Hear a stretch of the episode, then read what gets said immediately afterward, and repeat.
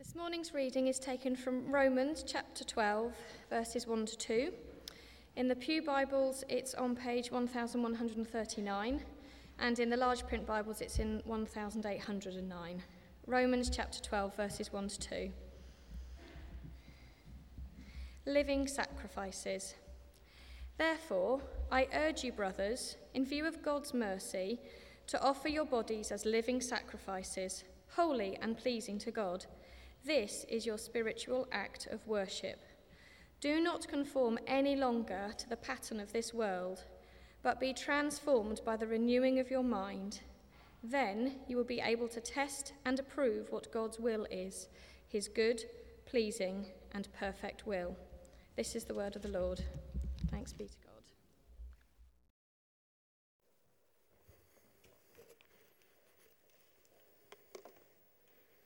Well, just to repeat my welcome from the beginning, it's so great to have you all here this morning.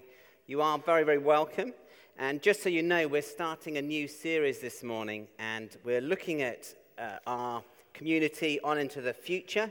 And I have been asked to speak on a place of worship. We want our church to be a place of worship.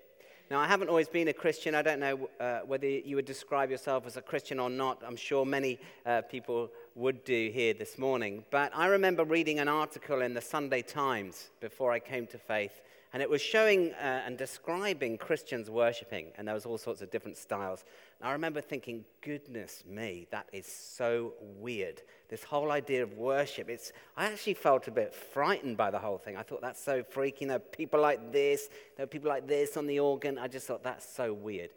The reality of it is, of course, though, that actually all humans are worshippers.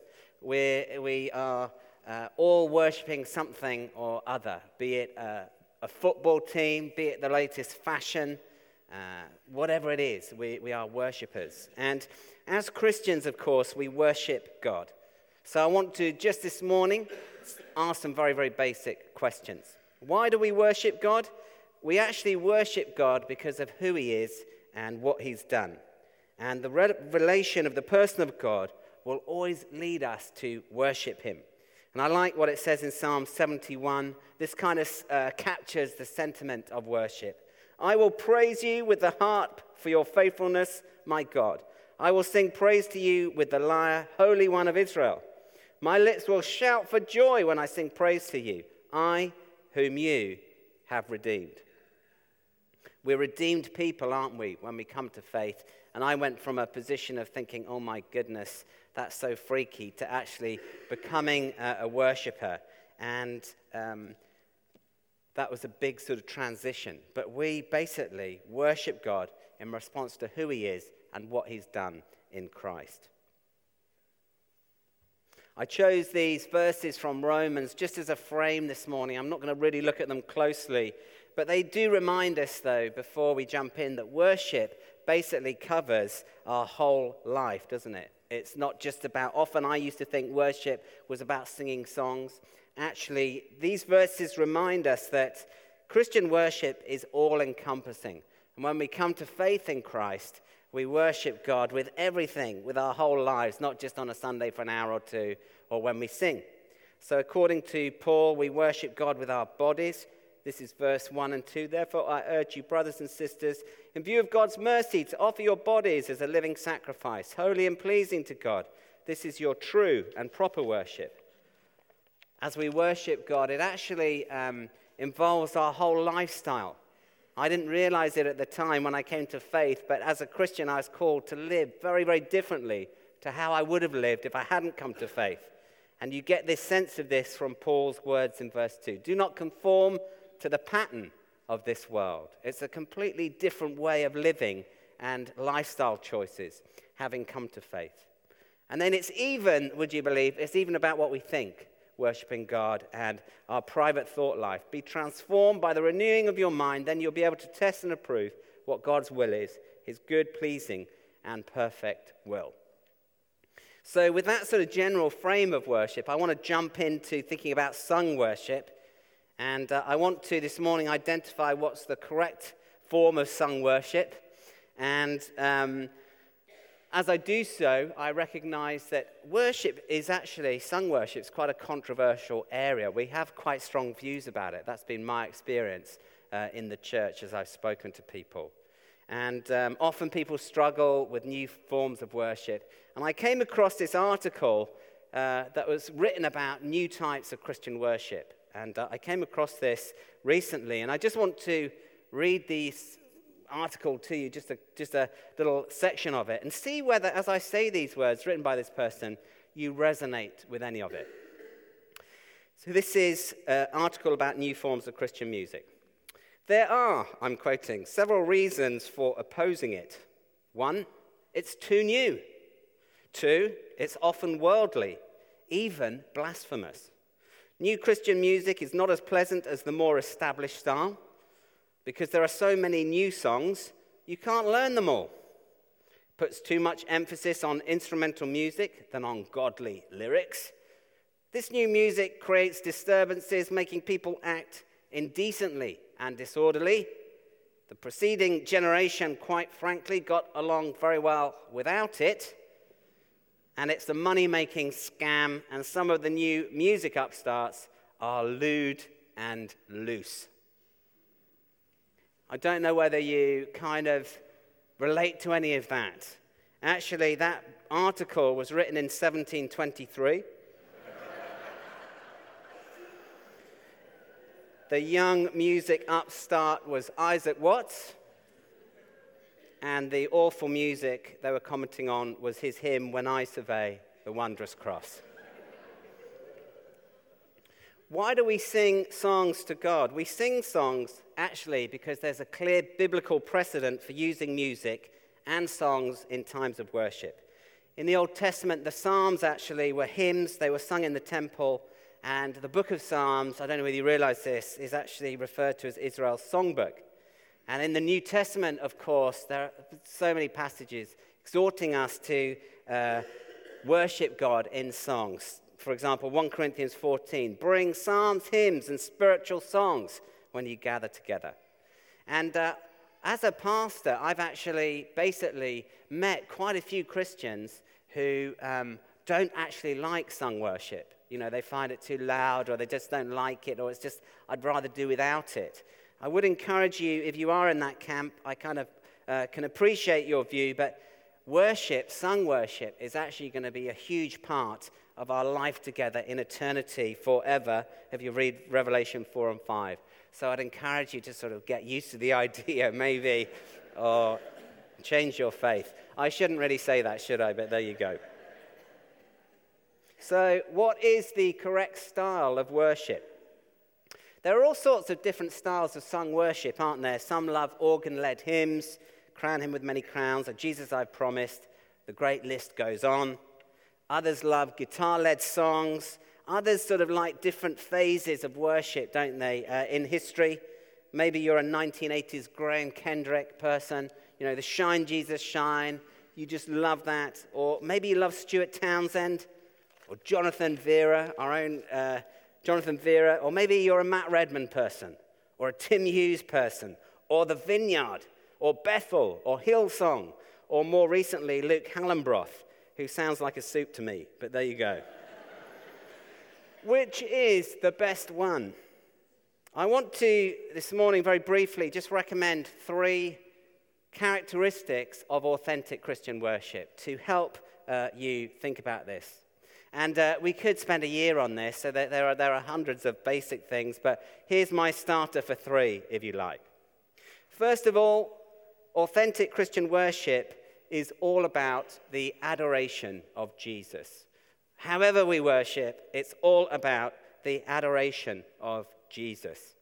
Now, um, what's interesting is I watched the Football World Cup, as many of you did. And what was interesting, uh, actually, is, is people who worship footballers and worshipped uh, that tournament and all the teams.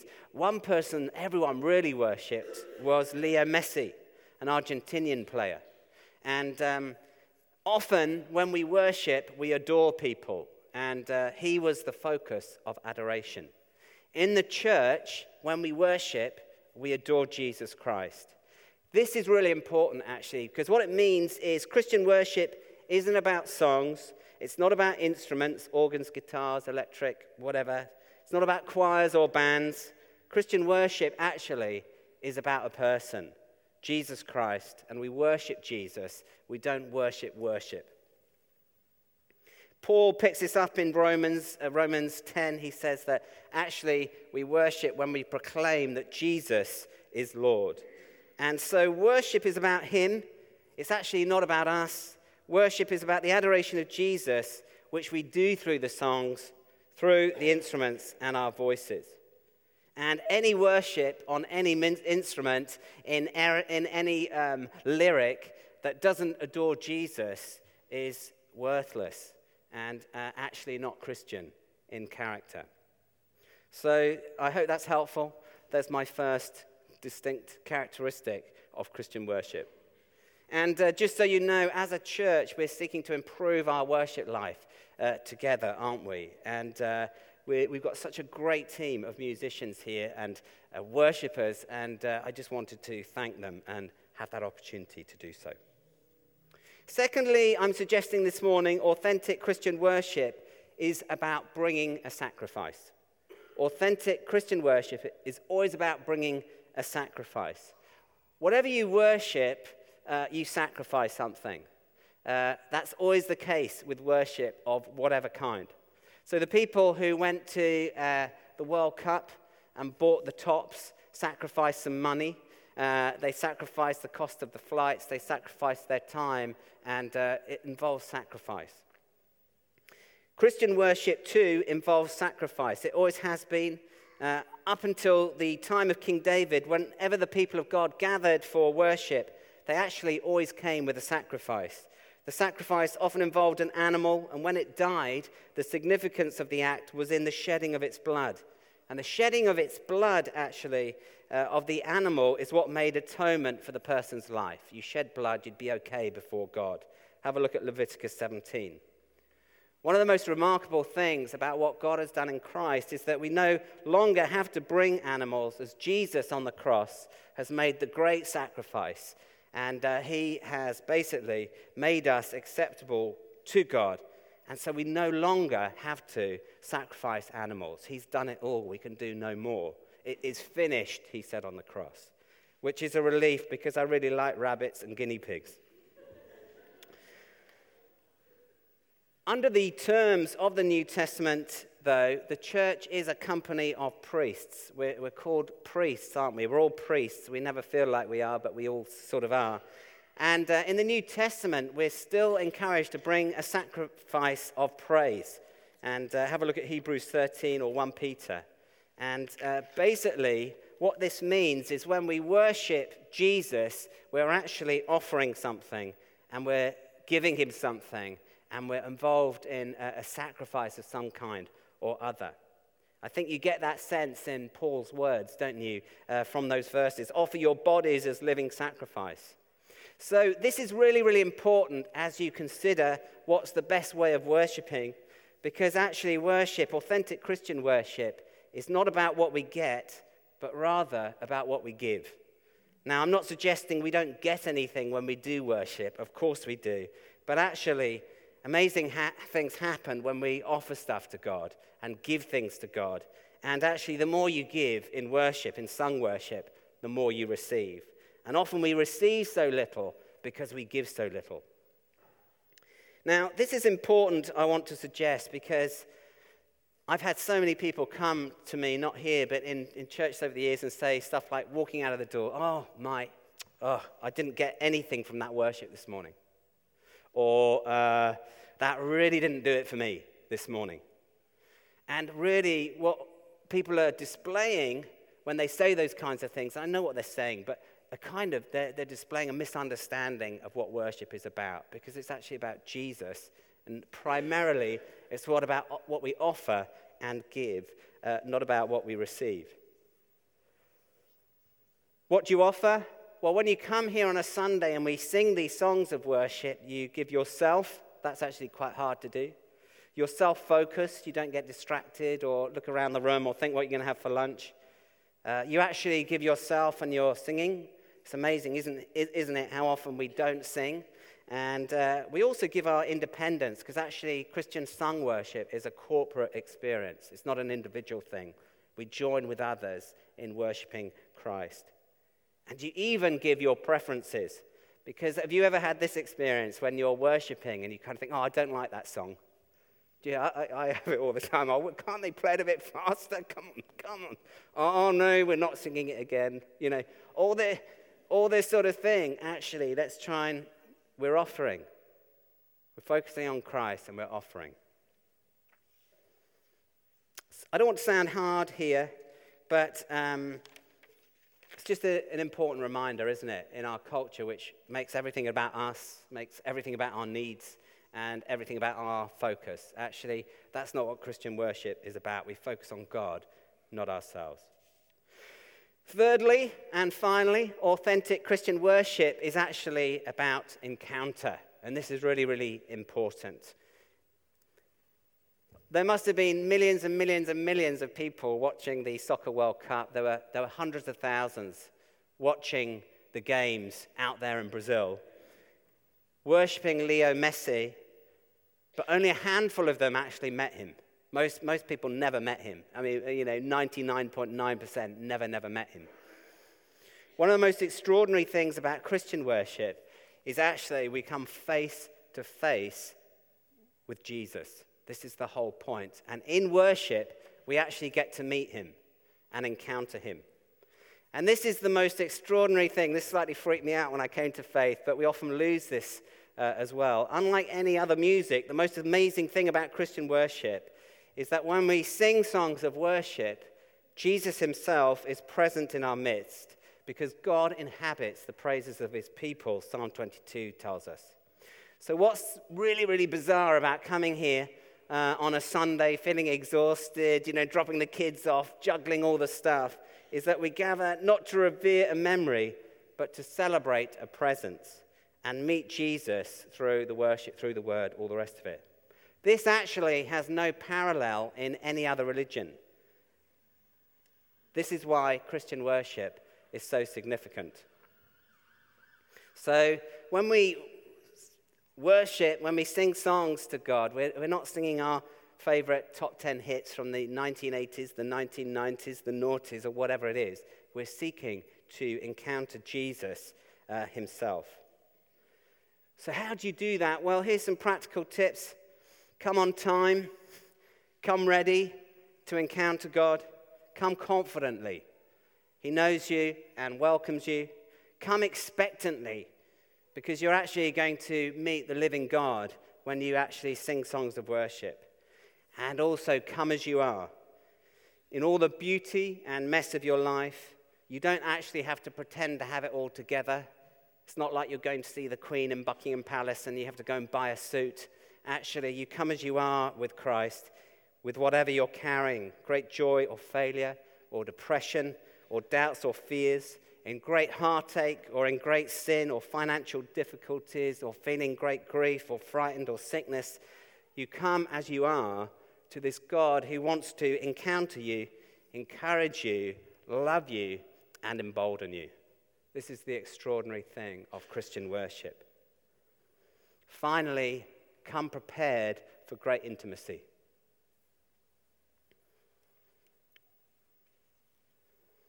Had a slightly awkward experience a few years ago. I was putting one of my sons into bed, and uh, this little boy said to me, Dad, look at me. He was smiling. Then he leant forward and did this.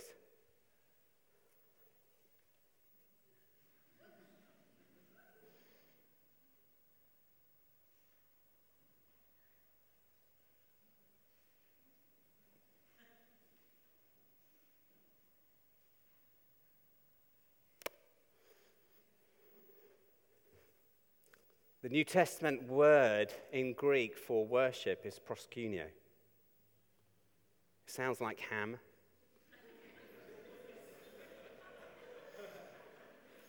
but it actually means come forward to kiss. And this is what's important about worship that we, we don't forget all these truths of what's happening.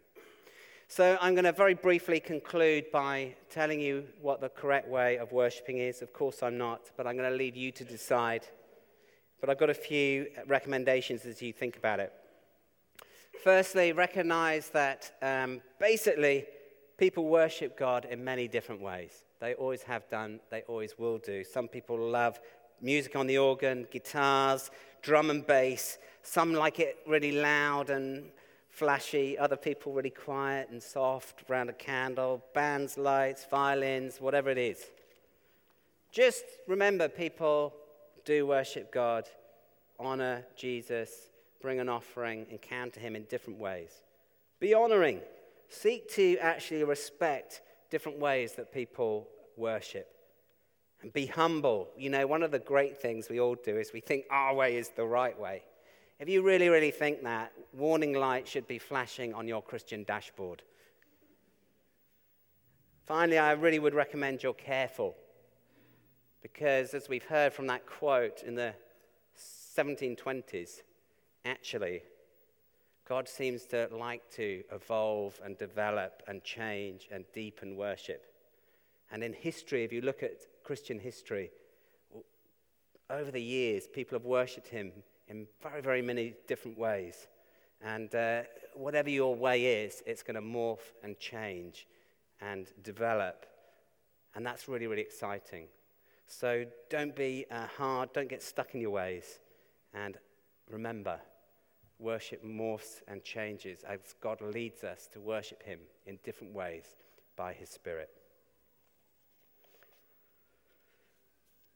We're going to take communion in a minute, and I, I would just love you to just quietly reflect for a couple of moments on those three things adoring Jesus, bringing an offering, and encountering Him in great intimacy. How's it going for you in your life right now at the moment? Let's just pause.